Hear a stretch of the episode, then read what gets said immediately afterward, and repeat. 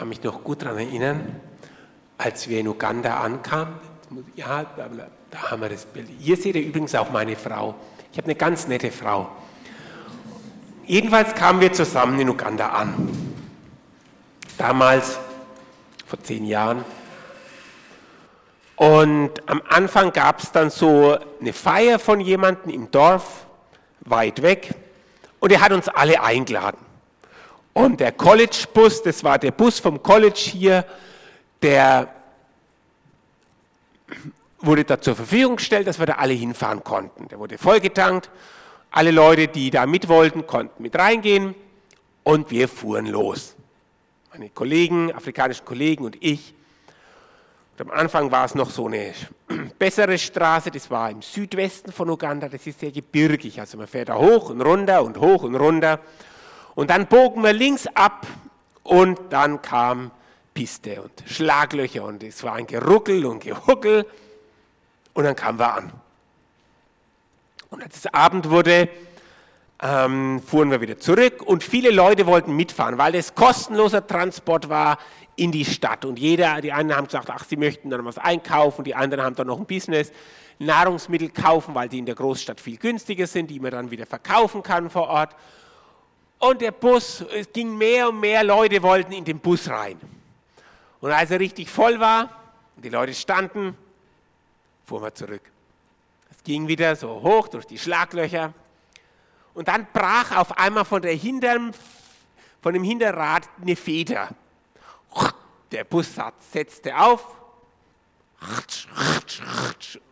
und wir fuhren weiter. Und dann fuhren wir auf die Schnellstraße und dann ging das Berg hoch und Berg runter und es wurde teilweise richtig schnell. Und ich war so Westler und ich habe dann, mir war es unglaublich unheimlich auf einmal und ich fragte meine Kollegen, sag mal, das ist doch saumäßig gefährlich, der Reifen kann platschen, wenn der ständig an dem Schutzblech da schrappt. Und der schaut mich an, wie? Hast du keinen Glauben? Mensch, Gott ist bei uns und fing das Singen an. Und mehr und, als es mehr und mehr schrappte, fingen mehr und mehr Leute das Singen an. Und alles lobte und preiste Gott. Und ich saß da. Wir kamen tatsächlich an, alles stieg aus und dann tanzten die Leute und lobten Gott. Und ich stand da als der Ungläubige. Ich meine, das muss man sich mal vorstellen. Da kommt man nach Afrika, will Glauben stärken und wecken und dann sowas. Der Reifen war dann auch Schrott, also den hat der Automechaniker dann gleich weg. Man kann jetzt da diskutieren, ob das fahrlässig war oder ob das Glaube war. Das will ich nicht. Das hängt auch mit unterschiedlichen Kulturen zusammen und Anschauungen. Und heute würden der Fahrer das vielleicht auch nicht mehr so machen wie damals, aber so war es eben. Der Punkt war für mich, es hat mich innerlich verletzt. Da denke ich, das ist völlig fahrlässig und man unterstellt mir mangelnden Glaube. Und wenn man sich verletzt fühlt, dann verliert man schnell den inneren Frieden. Dann tut es weh dann fällt es einem schwer, den Leuten mit Liebe zu begegnen, die einen verletzt haben. Und ich musste an mir arbeiten, die Verletzung herauszutun aus meinem Herzen, dass ich heil werde, dass ich den Menschen mit neuer Liebe begegnen kann, dass ich wieder neu Frieden im Herzen finde. Der Predigtext von heute, der handelt von diesem Frieden. Ich lese aus Kolosser Kapitel 3, die Verse 12 bis 15. Ihr seid von Gott auserwählt und seine geliebten Kinder, die zu ihm gehören. Darum soll jetzt herzliches Mitgefühl euer Leben bestimmen, ebenso wie Güte, Bescheidenheit, Nachsicht und Geduld ertragt einander und vergebt euch gegenseitig. Wenn jemand euch Unrecht getan hat, denn auch Christus hat euch vergeben. Wichtiger als alles andere ist die Liebe. Wenn ihr sie habt, wird euch nichts fehlen. Sie ist das Band, das euch verbindet. Und der Friede, den Christus schenkt, soll euer ganzes Leben bestimmen. Gott hat euch dazu berufen, in Frieden miteinander zu leben. Ihr gehört ja alle zu dem einen Leib von Christus und seid dankbar Vielleicht fühlt sich mancher ein bisschen erschlagen von dem Vers oder von den Versen, was man da alles beachten soll. Herzliches Mitgefühl, Vers 12. Güte, Bescheidenheit, Nachsicht, Geduld, Vers 13, einander ertragen. Vers 14, die Liebe soll mein Leben bestimmen.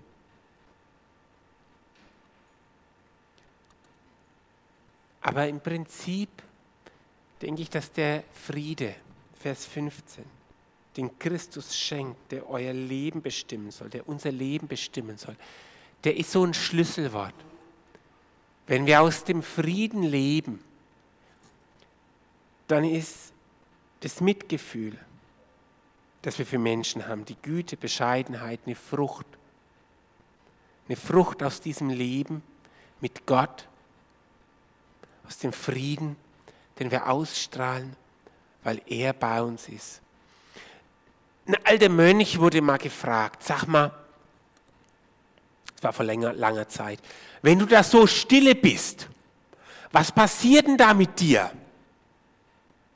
Du strahlst so einen Frieden aus. Und der Mönch, der macht es ganz praktisch. Der drückt den Leuten einen Eimer Wasser, einen leeren Eimer in die Hand und sagt, kommt mit, wir gehen Wasser holen. Damals gab es da so Brunnen und dann musste man den Eimer runterlassen. Und die Leute nehmen den Eimer, er läuft mit ihnen zu dem Brunnen und die schmeißen ihn runter an dem Seil und ziehen ihn hoch. Und er sagt, schaut mal in den Brunnen rein, was seht ihr denn? Alle schauen rein und sagen Wellen. Dann wird der Mönch ruhig schweigt für fünf Minuten. Die Leute schauen ihn dumm an. Dann sagt er, jetzt schaut noch mal runter. Was seht ihr denn? Alle schauen wieder runter und was sagen sie? Wir sehen unsere Gesichter. Dann sagt er, und so ist es, wenn ich in die Stille gehe. Ich spüre Gottes Frieden. Ich spüre aber auch, was mich von Gott trennt, was mir den Frieden raubt. Ich sehe, wie Gott mich haben möchte. Und ich sehe aber auch, wer ich momentan bin.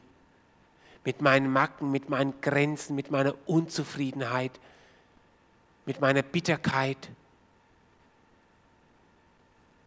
Und dann spüre ich, wie Gott mich verändern möchte. Gottes Frieden. Den wir erkennen, wenn wir in der Gemeinschaft, der Stille mit Gott sind. Vielleicht haben sich manche von euch gefragt, warum da so ein Stein auf dem Stuhl liegt. Ich hoffe, niemand hat sich verletzt bei dem Stein. Als er sich draufgesetzt hat, müsste auf jedem Stuhl ein Stein sein.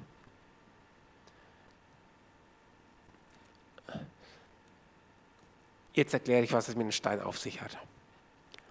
Es ist ja manchmal so, wenn man so eine Predigt hört, man geht raus und zwei Tage später vergisst man es wieder. Das ist ganz normal, das passiert jedem. Wenn ihr wollt, dass es heute nicht so schnell vergesst, müsst ihr jetzt mitmachen. Nehmt mal den Stein in die Hand.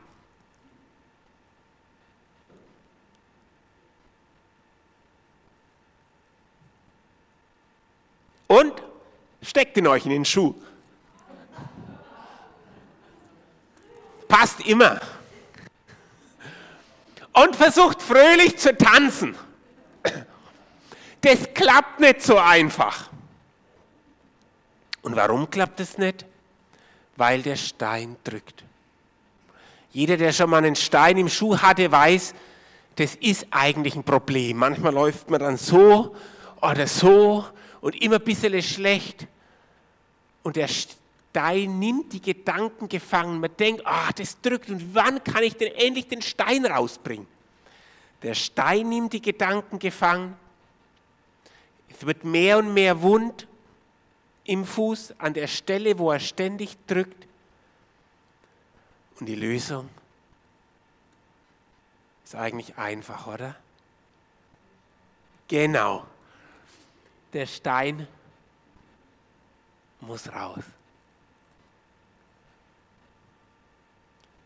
Gibt Steine in unserem Stuhl. Das passiert manchmal. Es gibt aber auch Steine in unserem Herzen, die uns den Frieden rauben. Steine in unserem Herzen, die unsere Gedanken gefangen nehmen. Das sind zum Beispiel manchmal Beziehungen, wie bei mir. Da kam ich nach Afrika und es hat, die sagen was. Vielleicht haben sie es gar nicht so bös gemeint. Vielleicht haben sie es einfach witzig gemeint. Aber es hat mich innerlich verletzt. Und Verletzungen rauben einen den Frieden. Immer wieder muss man darüber nachdenken. Oder da hat ein Kind was gesagt zu den Eltern. Das Kind denkt vielleicht schon einmal dran, ist schon lang ausgezogen. Aber dem Vater tut es immer noch weh. Oder die Mutter hat dem Kind was gemacht. Das Kind hat sich vielleicht gewünscht, mehr Liebe oder ein anderes, dass es auf Reisen darf oder mehr dies oder jenes. Die Mutter hat es nie so, äh, so, so schlimm empfunden. Aber für das Kind ist es wie so ein Stein im Herzen. Und es reibt, und es reibt tut weh. Oder ein Kollege auf dem Arbeitsplatz, der manchmal spitzige Bemerkungen macht. Und das Schlimme, wenn wir so einen Stein im Herzen haben, das nimmt unsere Gedanken gefangen. Und immer wieder müssen wir drüber nachdenken. Und was passiert denn, wenn wir drüber nachdenken müssen? Das zieht uns runter.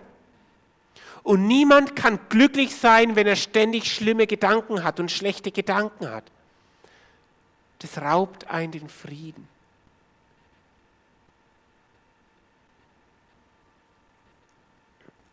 Im Kongo passieren ja, wo wir arbeiten, schlimme Sachen, wo Rebellen Menschen überfallen, zerstückeln und zerhacken. Oft sind es Kindersoldaten, die, die selbst als Kinder schlimme Sachen erlebt haben und denen dann irgendwo im Gehirn manchmal ein paar Bausteine fehlen für Menschlichkeit. Und es wurde eine Frau interviewt, die auch zu einer Rebelleneinheit kämpft. Und man fragt, sag mal, warum kämpfst du denn als Frau? Sagte die Frau, sie erzählte, dass sie eigentlich relativ glücklich mit ihrem Mann im Dorf gewohnt hat. Sie hatten ein kleines Feld, ein kleines Häuschen. Und dann eines Tages kamen Rebellen, misshandelten sie vor dem Mann, vor den Augen von dem Mann, und dann haben sie den Mann erschlagen. Ganz brutal. Und was macht so eine Frau mit den traumatischen Erinnerungen, mit dem Schmerz? Sie versuchte sich zu rächen. Und sie ging zu einer anderen Rebellengruppe, die wieder gegen diese kämpfte. Und da kämpfen oft Rebellengruppen gegeneinander. Und sie erzählte, und als sie den ersten von der anderen Gruppe erschossen hat, hat sie sich irgendwie erleichtert gefühlt. Jetzt hat sie es den anderen gezeigt. Jetzt hat sie ihren Mann gerecht. Aber was passierte denn eine Woche später? Ihr Mann blieb tot. Die Erinnerungen von ihrem Mann, die kamen genauso wieder hoch. Und sie kämpfte weiter und weiter und erschoss mehr. Rache kann nie eine Lösung sein weil Rache immer Gerechtigkeit. ist. Menschen sagen zwar, wir suchen Gerechtigkeit wie die Frau, aber man sieht es immer nur von einer Perspektive. Gerechtig, um für Gerechtigkeit einzutreten, muss man beide Perspektiven sehen können. Deswegen versuchen die Richter immer zwei Leute zu hören. Solange ich Bitterkeit im Herzen habe, solange ich Ärger und Hass im Herzen habe, kann ich zwar für Gerechtigkeit schreien, aber Gerechtigkeit, für Gerechtigkeit kann ich mich erst dann einsetzen, wenn ich die Bitterkeit aus meinem Herzen nehme. Dann kann ich die andere Seite auch hören, mit neutraleren Augen, Ohren. Dann kann ich Dinge sehen, die, die meine Rache oder mein Hass oder meine Bitterkeit nicht sehen lässt. Rache sieht Dinge immer nur von einer Seite. Und solange ich Bitterkeit im Herzen habe, solange der Stein im Herzen ist, solange der Stein mich wund macht, kann ich mich schlecht für Gerechtigkeit einsetzen. Und dazu möchte Jesus uns befähigen. Mitgefühl, Güte, Nachsicht, Geduld. Das sind alles Werte, die wir schwierig ausüben können, wenn wir von Bitterkeit und Hass bestimmt werden in unserem Herzen. Jesus lädt uns ein, den Stein bei ihm abzugeben. Das gilt für Menschen im Kongo, die viel Leid erleben, damit sie aus der Spirale von Hass und Gewalt aussteigen können. Und es gilt genauso für alle Menschen, für uns, für jeden. Dann gibt es aber auch andere Dinge, die uns den Frieden rauben. Manchmal sind es Beziehungen. Manchmal sind es auch wir selbst, unsere eigenen überhöhten Ansprüche. Vielleicht kennt ihr das, wenn ihr euch an die Schulzeit erinnert. Es gibt Menschen, wenn sie eine 3 schreiben, ärgern sie sich. Es wäre nur noch zwei Punkte gewesen und ich hätte die 2 gehabt. Und da kann man sich drüber ärgern. Und wenn die Person eine 2 schreibt, ärgert sie sich wieder. Nur ein Punkt und ich hätte eine 1 gehabt. Und man ärgert sich. Und was passiert, wenn man eine Eins hat? Dann zählt man eins, zwei, drei, vier Punkte auf die volle Punktzahl. Öh, das wäre so einfach gewesen. Lauter Leichtsinnsfehler. Ich hätte volle Punktzahl haben können. Und man ist wieder nicht zufrieden. Und eigentlich ärgert man sich immer. Egal welche Note. Und dann hängt es mit der Persönlichkeit zusammen, nicht nur mit der Note.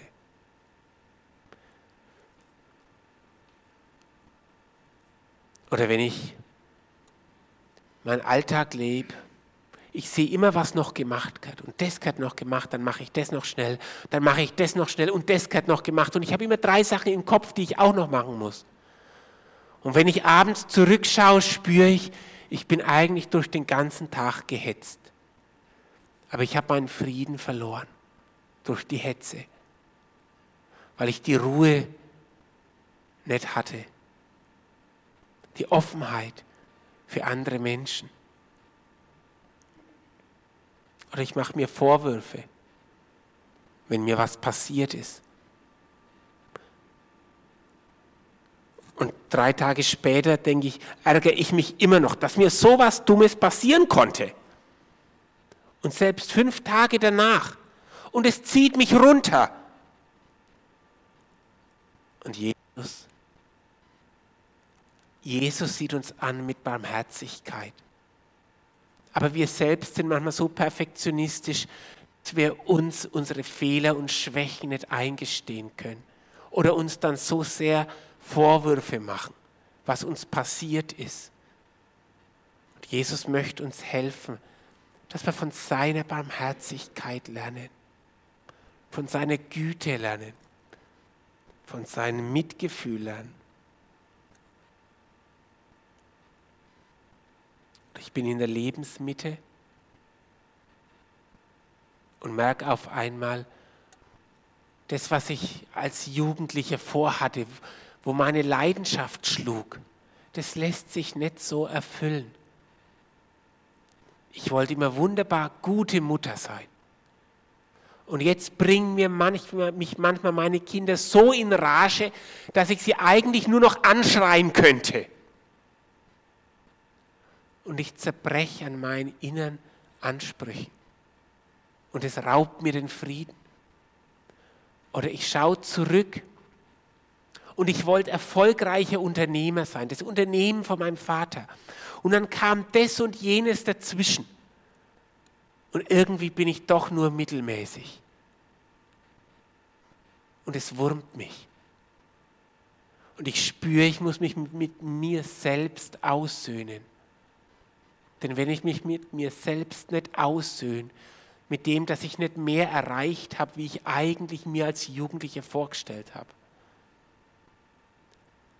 dann macht mich das unzufrieden. Dann raubt mir das den Frieden, die innere Gelassenheit und die innere Ruhe. Es gibt eine Geschichte von, von einer Person, die, die Augenschmerzen hatte, eine Augenkrankheit. Die Schmerzen gingen dann vorbei, aber die Krankheit blieb und sie ging zum Arzt. Und der Arzt sagte, irgendwann wirst du dein Augenlicht verlieren unsere eigenen Ansprüche. Ich will gesund sein. Und es fiel der Person unglaublich hart. Und was macht man dann? Man geht zum nächsten Doktor und zum nächsten Doktor. Und irgendwann haben alle Doktor das Gleiche gesagt. Und die Person kämpfte so innerlich dagegen an, weil sie das nicht akzeptieren wollte. Und wurde dabei immer verbissener. Bis ein Freund sich den Mut zusammengeholfen genommen hat und ihm gesagt hat, Mensch, du musst dich mit deiner Augenkrankheit aussöhnen. Und dann begann ein langer Prozess vom, von der Wut über den Klagen, von Klagen und die Bitterkeit hin zur Duldung und irgendwann nach dem Dulden kam eine Akzeptanz, ein Prozess, ein Trauerprozess. Die Person hat ihr Augenlicht verloren. Aber was hat sie wieder gefunden? Das Lächeln, Frieden, den inneren Frieden, Lebensfreude. Weil wir uns mit dem aus manchen Dingen aussöhnen müssen mit unserer Vergangenheit, mit unserer Biografie, sonst zerbrechen wir darunter.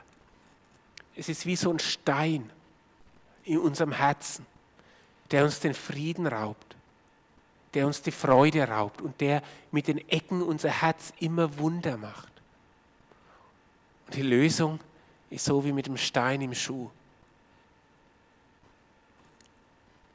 Dann würde ich noch kurz eine dritte Sache nennen. Das ist die Einstellung zu materiellen Dingen, die uns auch den Frieden rauben kann. Da stehen im Haus Umbaumaßnahmen an, das Dach wird umgedeckt und die Handwerker kommen nicht. Und wenn sie kommen, sind die Preise so hoch und ich würde es ja selber machen, aber ich weiß gar nicht, wo ich jetzt da anfangen soll. Und es kann einen den inneren Frieden rauben und den Schlaf. Oder jemand hat ein bestimmtes Einkommen und es reicht so grad und auf einmal wenn die Mietpreise höher und die Nahrungsmittelpreise steigen und die Energiekosten steigen und es raubt einen den inneren Frieden und man spürt, sag mal, wenn das alles steigt, wie soll ich denn da noch gut leben können? Materielle Dinge. Oder die Eltern sterben und auf einmal kommen Erbstreitigkeiten und zerbrechen Freundschaften und Beziehungen, die lange Jahre gut waren. Materielle Dinge können einen unglaublichen Schlaf rauben. Oder man hat ein Haus und ein Anwesen und wird Rentner und merkt, boah, jetzt kann ich mich gar nicht mehr um das ganze Sachen kümmern. Meine Kräfte lassen nach und es müsste der Rasen gemäht werden und dies, müsste wieder tapeziert werden und der Eingang passt nicht und so weiter. Und die Fenster können gestrichen. Materielle Dinge können einen unglaublichen Schlaf rauben, die Lebensfreude und den Frieden. Gott möchte, dass wir, dass wir verantwortlich mit solchen Dingen umgehen, aber dass wir uns nicht von ihnen gefangen nehmen lassen. Wir als Menschen, wir kommen auf die Erde und wir werden getragen als Kind. Niemand kann von Anfang an laufen. Und wenn wir gehen, werden wir wieder getragen. Wir kommen mit nichts und wir gehen mit nichts. Und das, was dazwischen ist, sollte uns nicht so sehr gefangen nehmen. Gott wünscht sich, dass wir verantwortungsvoll damit umgehen, aber dass wir unsere Sorgen auf ihn werfen können.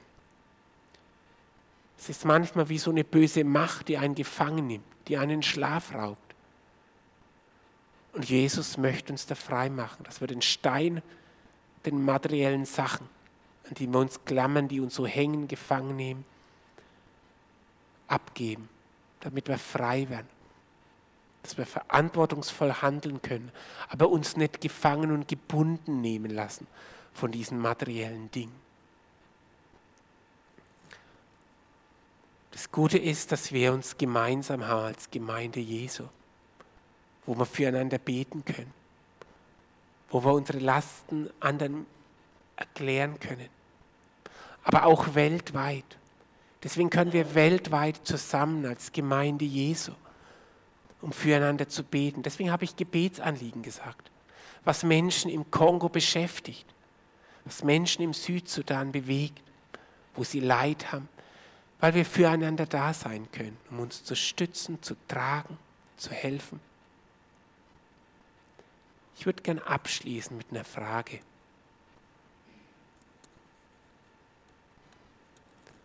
Was raubt meinen inneren Frieden? Das können materielle Dinge sein. Haus, Hof, Renten, dass sie reichen, Preisverteuerungen, Erbschaftssachen und so weiter. Gott möchte, dass wir den Stein, der uns da reibt, die Sorgen, die schlaflosen Nächte bei ihm abgeben können, weil wir vertrauen wollen, dass er für uns sorgt. Das können unsere eigenen Ansprüche sein, unser Perfektionismus, an dem wir zerbrechen. Dass wir durch den Tag rennen, immer noch mehr sehen und eigentlich gar nicht so zur Ruhe kommen.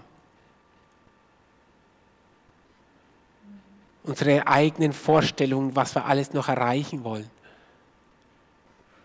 Die wie so ein Stein sind, die uns den inneren Frieden rauben.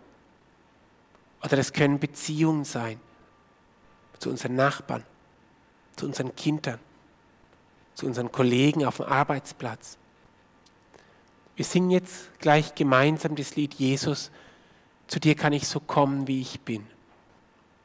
Und manchmal können wir solche inneren Steine abgeben, gedanklich, und wir spüren, Jesus nimmt es weg. Und es ist gut. Und manchmal brauchen wir auch konkrete Handlung, um in theologische Wahrheiten tiefer zu begreifen. Und dann hilft es uns, Dinge konkret zu machen. Wir haben hier das Kreuz. Und ich lade dich ein, wenn du spürst, da ist sowas, das raubt mir den Frieden. Das raubt mir immer weiter den Frieden. Es ist wie so ein Stein in meinem Herzen dann kannst du den Stein da vorne abgeben, als ein äußeres Zeichen, Jesus, nimm du es. Und wenn ich morgen dann wieder nachts mich das beschäftigt, kann ich mich darauf berufen, aber Jesus, ich habe den Stein abgegeben und ich will es lernen. Lernen ist oft ein Prozess, aber ich kann mich daran festhalten. Der Stein ist bei dir, der mich wundreibt und ich will dir vertrauen. Jesus, zu dir kann ich so kommen, wie ich bin. Wir singen jetzt gemeinsam das Lied. Und wenn du den Eindruck hast, da ist ein Stein in meinem Herzen und mir würde es gut tun, den Stein abzugeben, dann kannst du ihn vorne gerne abgeben. Amen.